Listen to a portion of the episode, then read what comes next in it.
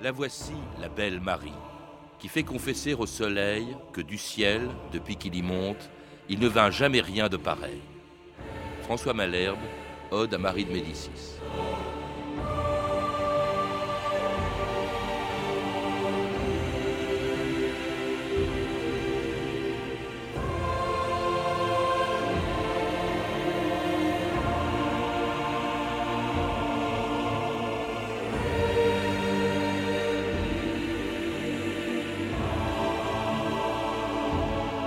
2000 ans d'histoire.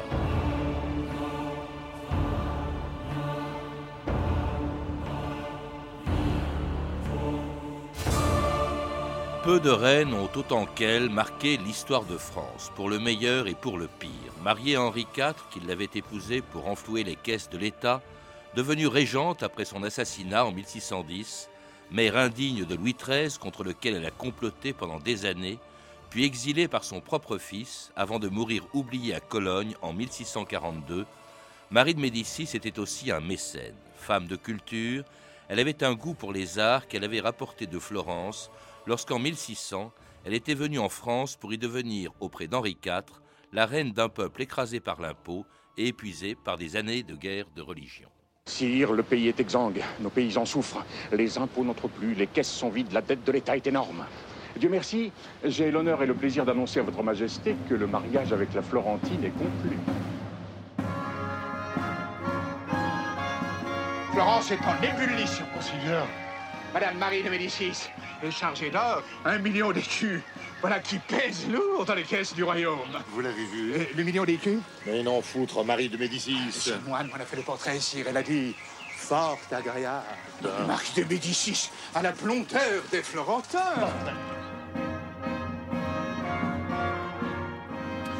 Jean-François Dubos, bonjour. Bonjour. Vous venez d'écrire chez Payot une importante biographie de Marie de Médicis, 900 pages pour rappeler l'histoire de cette reine qui a joué un rôle important, mais que l'on confond souvent avec Catherine de Médicis. Elles étaient toutes les deux italiennes, venues de Florence pour devenir reine de France et qui ont exercé un pouvoir réel après la mort de leur mari, Henri II pour Catherine de Médicis et Henri IV pour Marie de Médicis. Mais là s'arrête la comparaison, car si, malgré la Saint-Barthélemy, Catherine de Médicis a été épargnée par les historiens. En revanche, euh, ceux-ci n'ont pas épargné Marie de Médicis. Elle a, été, elle a eu une réputation, elle a encore d'ailleurs souvent une réputation détestable.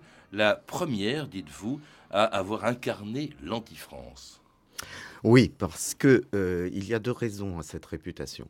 La première, la plus lointaine, celle qui se rapporte au règne de Marie de Médicis, tient au fait que par le jeu euh, des circonstances, elle a été amenée à se positionner très rapidement, dès le moment où elle accède à la Régence, et même euh, à partir du moment où elle arrive en France et se trouve en but à l'hostilité des princes du sang, elle a été amenée à se positionner en chef de parti.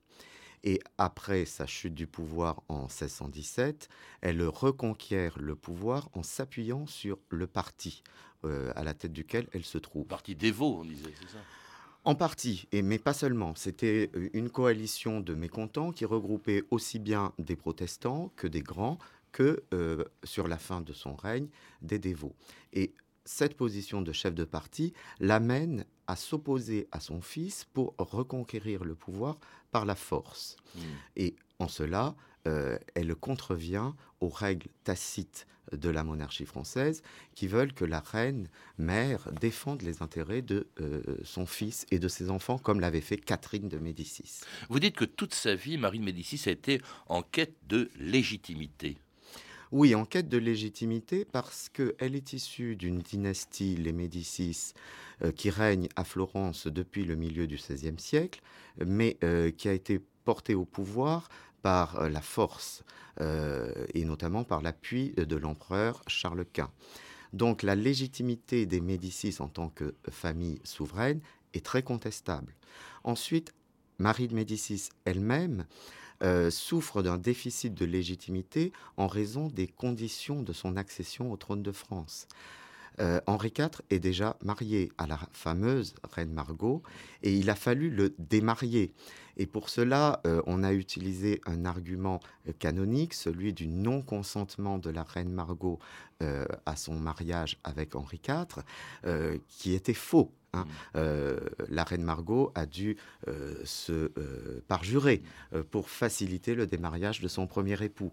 Donc le soupçon a toujours plané sur la validité du mariage de Marie de Médicis. Et, pour lui-même, Henri IV, dont la légitimité était contestée au début de son règne, puisqu'il était protestant. Enfin, il avait été protestant. Non seulement il avait été protestant, mais il était relapse, euh, c'est-à-dire qu'il était tombé plusieurs fois dans euh, l'hérésie, ce qui est impardonnable si ce n'est par absolution pontificale, et même au regard de la loi salique, son degré de parenté avec le roi précédent, euh, Henri III, n'était pas suffisant pour lui garantir un accès euh, certain au trône de France. Alors tout ça explique les difficultés de cette reine, princesse étrangère, venue en France en 1600 pour épouser donc euh, Henri IV. Bon, ce n'est pas, c'était d'ailleurs le cas à l'époque le plus souvent, Jean-François Dubois, c'était pas un mariage d'amour, c'était un mariage d'intérêt, un mariage politique, on peut dire un mariage d'argent. Ce qu'elle vient faire, ce qu'attend Henri IV de, Marie de Médicis, qu'il n'a d'ailleurs jamais vu avant de la rencontrer pour la première fois une fois mariée, eh bien, c'est évidemment qu'elle renfloue les caisses de l'État. Absolument. Il faut enfin, que sa famille, que l'argent des, des Médicis renfloue les caisses de l'État. Voilà. Euh, il faut replacer euh, cette union dans le contexte social général. Aucun mariage à cette époque-là n'est un mariage d'amour, encore moins euh, chez les têtes couronnées. Dans le cas spécifique de Marie de Médicis, euh, on n'attend pas tellement euh, qu'elle renfloue les caisses de l'État avec sa dot, mais que sa dot vienne effacer l'ardoise des emprunts contractés par Henri IV auprès de l'oncle de Marie de Médicis, le grand-duc de Toscane, qui était l'homme le plus riche d'Europe, euh, Ferdinand Ier. On attendait aussi ce que n'avait pas eu Henri IV de la reine Margot, c'est-à-dire un enfant. Toutes les reines de France, c'est ce qu'on attend d'elles quand elles viennent parfois de l'étranger, comme ce sera le cas plus tard d'Autriche, quand elles viennent en France pour épouser le roi. C'est un ventre, hein, comme on disait. Euh, son oncle, le grand-duc Ferdinand, dont je viens de parler, lui a dit euh, au moment de la séparation accoucher souvent. Et euh, elle a rempli le contrat, puisqu'elle a donné à Henri IV six enfants, trois garçons et trois filles. Alors, comme ça se faisait toujours à l'époque, le mariage commence par un mariage par procuration, en l'absence du roi de France. Ça se passe à Florence. Et puis, Marie de Médicis vient en France pour y rencontrer son mari, Henri IV, donc à Lyon, le 9 décembre 1600. Sire, M. de Bellegarde rentre à l'instant de Florence avec Madame Marie de Médicis, la nouvelle reine de France. Seigneur, moi qui n'en ai vu qu'un méchant portrait, comment est-elle? Le front haut, sous des cheveux hauts également. Le menton Double. La gorge Belle. Monsieur de Bellegarde ah, sire, nous avons fait un rude voyage depuis Florence. Voici enfin Madame Marie de Médicis en compagnie de Monsieur Pomponne de Bellièvre. Qu'est-ce que c'est que ce laidron? Elle n'est point belle. Hein. Elle est lourde comme une tourte. Hein. La bouche est grosse. Hein. Le cou est d'ivoire, sire. c'est le cou d'un taureau. Madame, vous voilà devant le roi de France.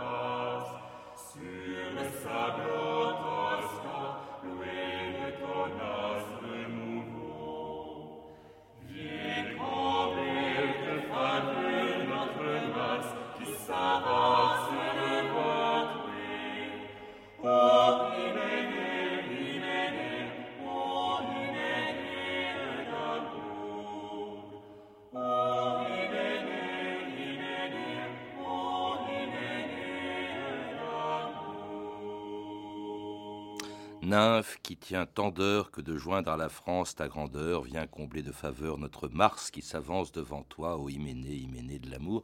C'était une chanson de 1600 qui était composée euh, à l'occasion justement de ce mariage entre Henri IV et Marie de Médicis. Henri IV, on l'a entendu, un peu surpris, dit-on, à la vue du physique de, sa nouvelle épouse qu'il n'avait jamais vue jusque-là. On a beaucoup parlé du physique de Marie de Médicis en disant que ce n'était pas une femme, qui, disons, qui, était, qui avait un physique ingrat. Alors nous voici arrivés à la deuxième raison, à la deuxième origine de la mauvaise réputation de Marine Médicis. Euh, c'est la légende qui a été euh, construite à partir de la fin du XIXe euh, siècle sur ce personnage-là.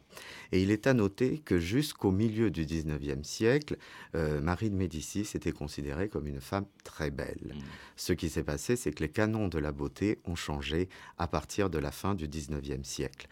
Au XVIIe siècle, on apprécie les femmes au teint pâle, blondes, euh, bien en chair. Comme, comme Rubens les aimait d'ailleurs. Rubens a signé 24 tableaux euh, qui était en l'honneur de Marie de Médicis, que l'on voit que reproduit d'ailleurs sur la couverture de votre livre. Tout à fait, où euh, Rubens s'attache à faire ressortir cette espèce de lourdeur un peu mollasse, pour reprendre l'expression de Michelet, mais qui est très appréciée euh, au XVIIe siècle, et du roi en particulier. Oui, alors pas de sa maîtresse, hein, parce qu'elle est accueillie, certes, avec des, belles chansons, hein, une belle ode de Malherbe, on l'a entendu quand elle est arrivée en France. En revanche, par exemple, euh, on disait que c'était une grosse banquière florentine. Ça, c'était les mots d'Henriette d'Antrac, qui était la maîtresse de Henri IV. Henri IV qui n'a pas été d'une grande courtoisie parce qu'il a infligé à sa femme, à Marie de Médicis, il a infligé la présence de ses maîtresses et des enfants de ses maîtresses d'ailleurs.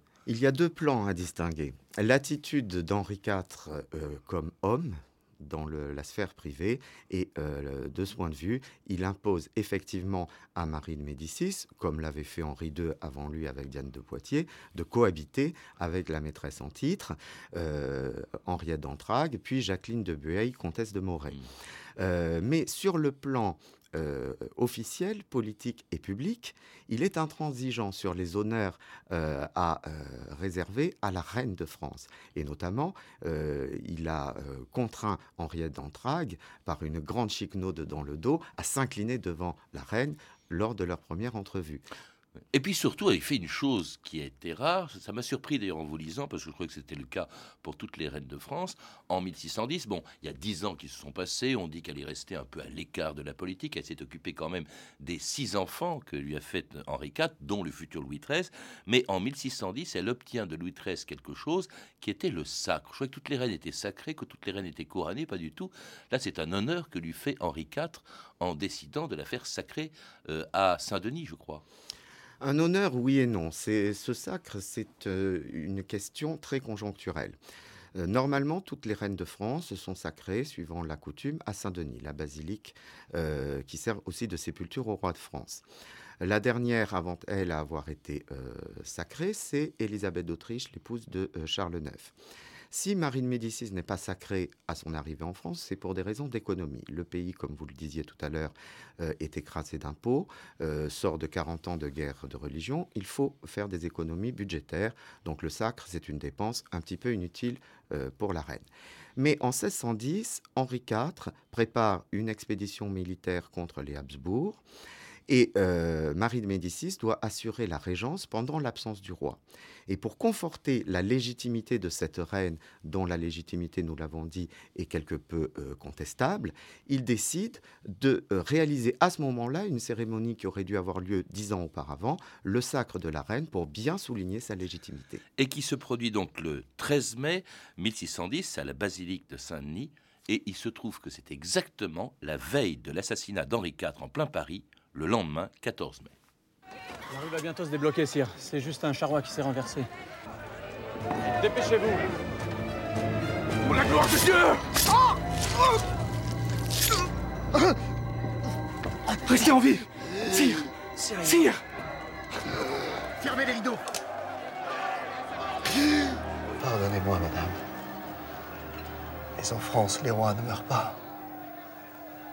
Voici le roi vivant. Viens, mon fils.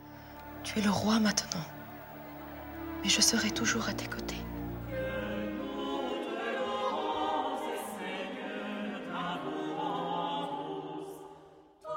Et c'était la mort de Henri IV, assassiné par euh, Ravaillac le 14 mai 1610, c'est-à-dire le lendemain du sacre de Marie de Médicis.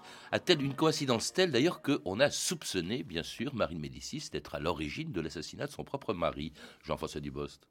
On l'a soupçonné euh, presque immédiatement, effectivement, et ce soupçon a été érigé au rang de quasi-certitude historique par Michelet et ses épigones, euh, dont Philippe Erlanger mm. en, en dernier lieu.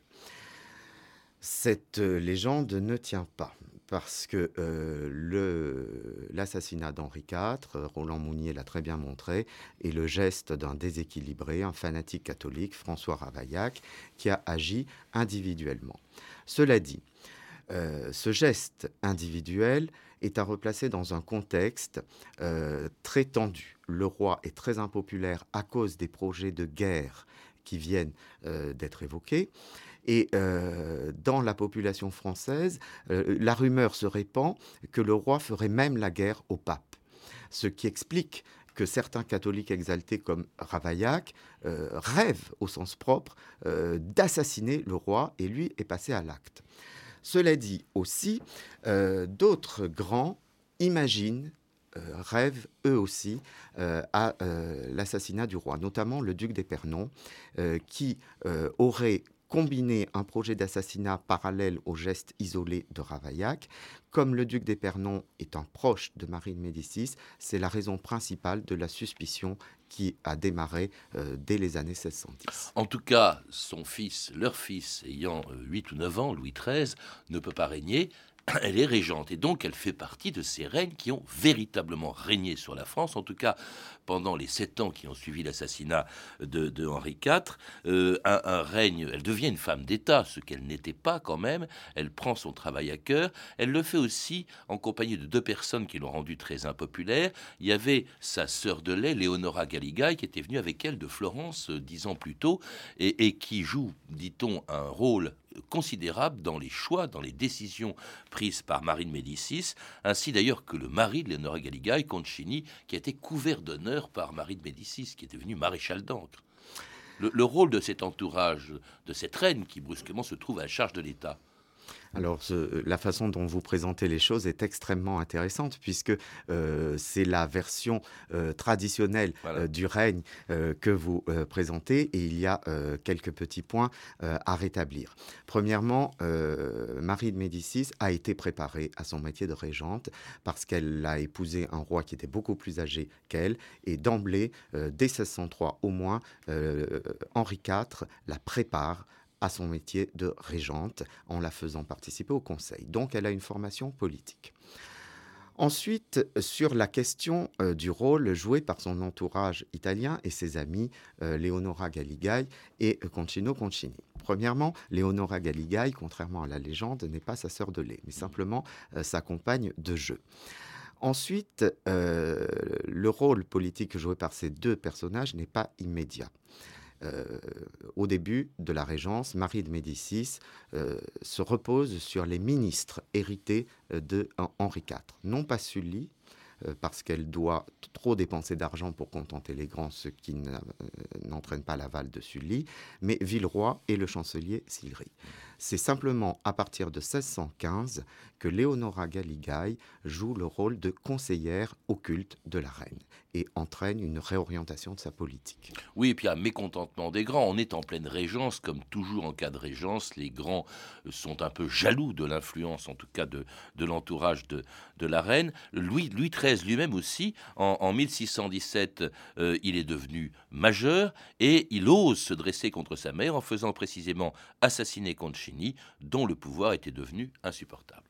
Qui donne ces ordres? Le maréchal d'Ancre le favori de la reine-mère, Concino Concini. Lui seul peut décider, il est Premier ministre. Il ne peut comprendre ce qui se passe ici. Alors j'irai trouver le roi. Notre roi est bien jeune. Il vient d'avoir 15 ans. Le Parlement l'a déclaré majeur. Et la régence de la reine-mère a pris fin. C'est lui, et lui seul, qui devrait décider. Ce matin, sur mon ordre, Concini a été exécuté par Monsieur de Vitry. Sire, malgré votre jeunesse, vous venez de prouver que vous êtes un grand roi. Messieurs, Concini est mort. Vive le roi Vive le roi et c'était en avril 1617 l'assassinat de Concini sur ordre de Louis XIII, tandis que la femme de Concini, Leonora Galigai, était arrêtée quelques semaines plus tard, décapitée et même brûlée parce qu'on l'accusait d'être de sorcellerie. Et Marie de Médicis était exilée par son propre fils envoyé au, château de Blois. Et là commence un conflit entre la mère et le fils. D'ailleurs, c'est comme ça qu'on appelle la guerre du maire, euh, entre la, mère et le fils, qui a duré quand même euh, quelques temps. On n'a jamais vu ça dans l'histoire de France, une mère qui fait la guerre à son fils, littéralement. On n'a jamais vu ça et ça nous renvoie à la situation particulière dans laquelle euh, Marie de Médicis agit et gouverne. Euh, elle est chef de parti. Dans les premiers temps de sa régence, elle a voulu se concilier les grands en les couvrant d'or. Dans la deuxième partie, à partir de 1615, elle essaye d'écraser les grands par la force. Et c'est la raison fondamentale du coup d'État de Louis XIII, qui décide de euh, mettre un terme à cette politique très euh, rigoureuse envers les grands en éliminant l'agent de la politique de sa mère, Concino Concini, pour apaiser les tensions avec les grands et rétablir un consensus autour euh, de, euh, du roi. Donc, Marie de Médicis est éliminée du pouvoir par un parti à la tête duquel se trouve le nouveau favori de Louis XIII, Luynes ayant été éliminée en tant que chef de parti, elle va chercher à reprendre le pouvoir en tant que chef de parti également, reconstituer une coalition de mécontents autour d'elle. Cette coalition débouche sur les deux guerres de la mère et du fils qui lui permettent effectivement de reprendre pied à la cour en 1620, puis au Conseil en 1622, et finalement de placer un homme à elle à la tête du gouvernement monarchique, le cardinal de Richelieu. Et de faire quelque chose, parce que ça c'est le bon souvenir qu'elle a laissé, en tout cas à tout le monde, tous les historiens se terminent là-dessus, c'est une femme qui est un mécène. Hein. Le euh, palais du Luxembourg, c'est elle, l'étoile de Rubens dont nous parlions, c'est elle. Elle s'intéressait énormément à l'art, ça lui venait de Florence, euh, dites-vous, Jean-François Dubost. Bien nous, sûr. Nous voici ramenés à la question de la légitimité et de celle du déficit de légitimité. Le mécénat, l'art, est un moyen d'affirmer par euh, l'action artistique une certaine légitimité lorsque la légitimité politique fait défaut. Comme l'avait fait Laurent le Magnifique Voilà, comme l'avaient fait les, les Médicis euh, pour s'affirmer euh, sur la scène italienne et internationale.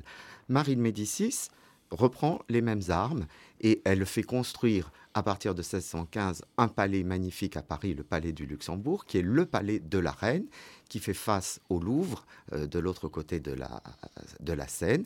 Et là, elle convie le plus grand artiste du temps pour raconter sur le mode héroïque sa vie et ses actions.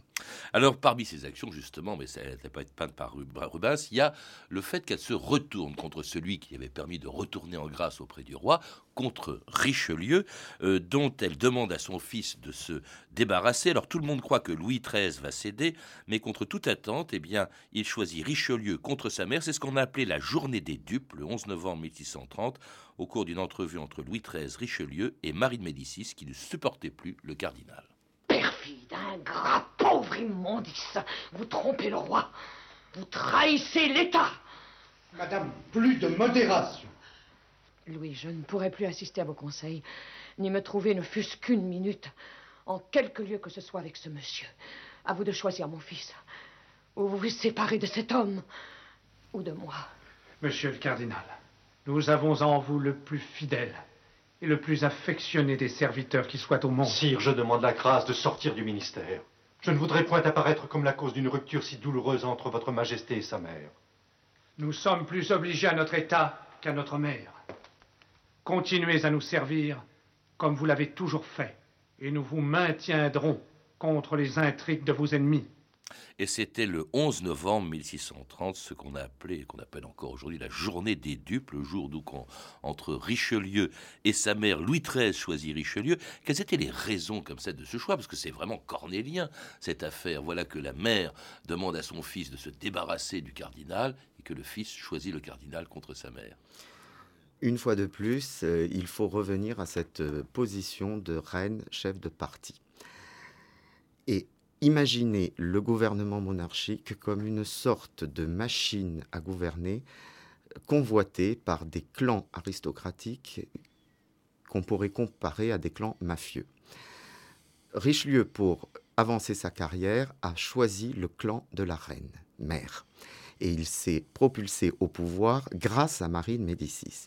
Une fois au pouvoir, il noyote le parti de Marie de Médicis et il s'érige lui-même en nouveau chef de clan. Et lorsque Marie de Médicis comprend ça, elle essaye d'éliminer ce dangereux rival. Et c'est cette volonté de euh, d'éliminer Richelieu une fois qu'elle a compris le rôle qu'il jouait et qu'il cherchait à l'éliminer elle finalement subrepticement qui entraîne la journée des dupes le clash final où elle joue son va-tout en essayant d'imposer à Louis XIII de choisir entre un valet et sa mère et Louis XIII, qui est engagé dans une politique européenne d'hégémonie française soutenue par Louis XIII, euh, par Richelieu, pardon, fait le choix de cette politique de grandeur et sacrifie sa mère du même coup. On verra plus tard Louis XIV d'ailleurs mettre euh, sa mère à l'écart. C'est quand même, il y avait des rapports étranges entre Louis XIII et, sa mère, euh, sa mère dont on dit qu'elle n'aimait pas tellement son fils. C'est très probable. Euh, la question euh, ne se pose pas vraiment euh, en termes affectifs, ce sont des, rapports politiques qui priment. ce qui est exceptionnel, ce sont les mères aimantes type Anne d'Autriche. Marie de Médicis n'a eu que des relations très politiques avec son fils, des relations fondées sur le rapport de force. Mmh et un rapport de force qui tourne en faveur du fils, donc, puis au point que la mère est littéralement chassée de France. Ça, c'est pathétique parce que les onze dernières années de sa vie, elle va les passer en exil, sans plus voir son fils. Elle part en Belgique, elle part en Hollande, elle part en, Angleterre, elle part en, elle se retrouve en Allemagne en, 1642, où elle meurt à, Cologne, un peu, un peu oubliée. Qu'est-ce qu'elle a laissé euh, derrière elle? Notamment, qu'est-ce qu'elle a pu apporter d'Italie à la France? On a beaucoup évoqué cela Jean-François Dubost? Eh bien, elle a apporté tout d'abord la pratique du mécénat. Euh, que euh, Catherine avait introduite, mais à partir de Marie de Médicis, la reine de France devient vraiment l'animatrice de la cour. Elle a apporté un grand décorum euh, à cette cour de France, elle a renforcé l'étiquette qui est euh, ensuite systématisée par Louis XIV. Elle a apporté euh, des euh, modes extrêmement fastueuses comme celle du mobilier d'argent. Elle est la première à avoir fait réaliser un mobilier euh, royal en argent massif, ce que Louis XIV reprend aussi. Et euh, tout cela se trouve symbolisé et concentré au palais du Luxembourg, qui était au milieu du XVIIe siècle considéré comme le plus beau palais de France, voire du monde. Sur le plan politique, parce qu'au fond, le bilan, euh, enfin le bilan, en tout cas la réputation qu'elle a, et a perduré jusqu'à aujourd'hui, jusqu'à votre livre, qui la réhabilite en quelque sorte.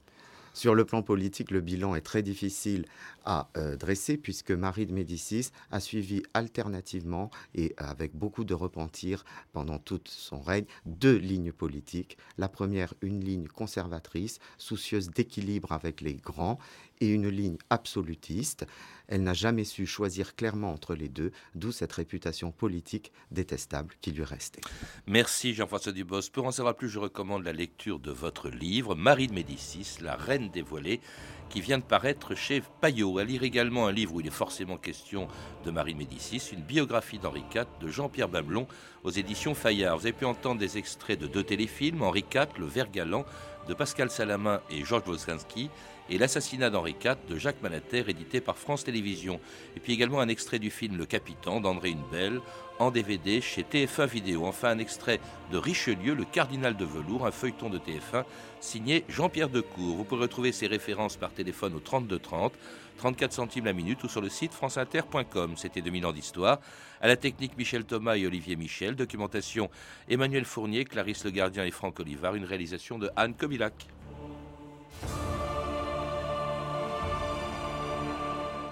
Demain, dans notre émission, un sujet rarement traité, l'histoire des hommes et de leurs ordures.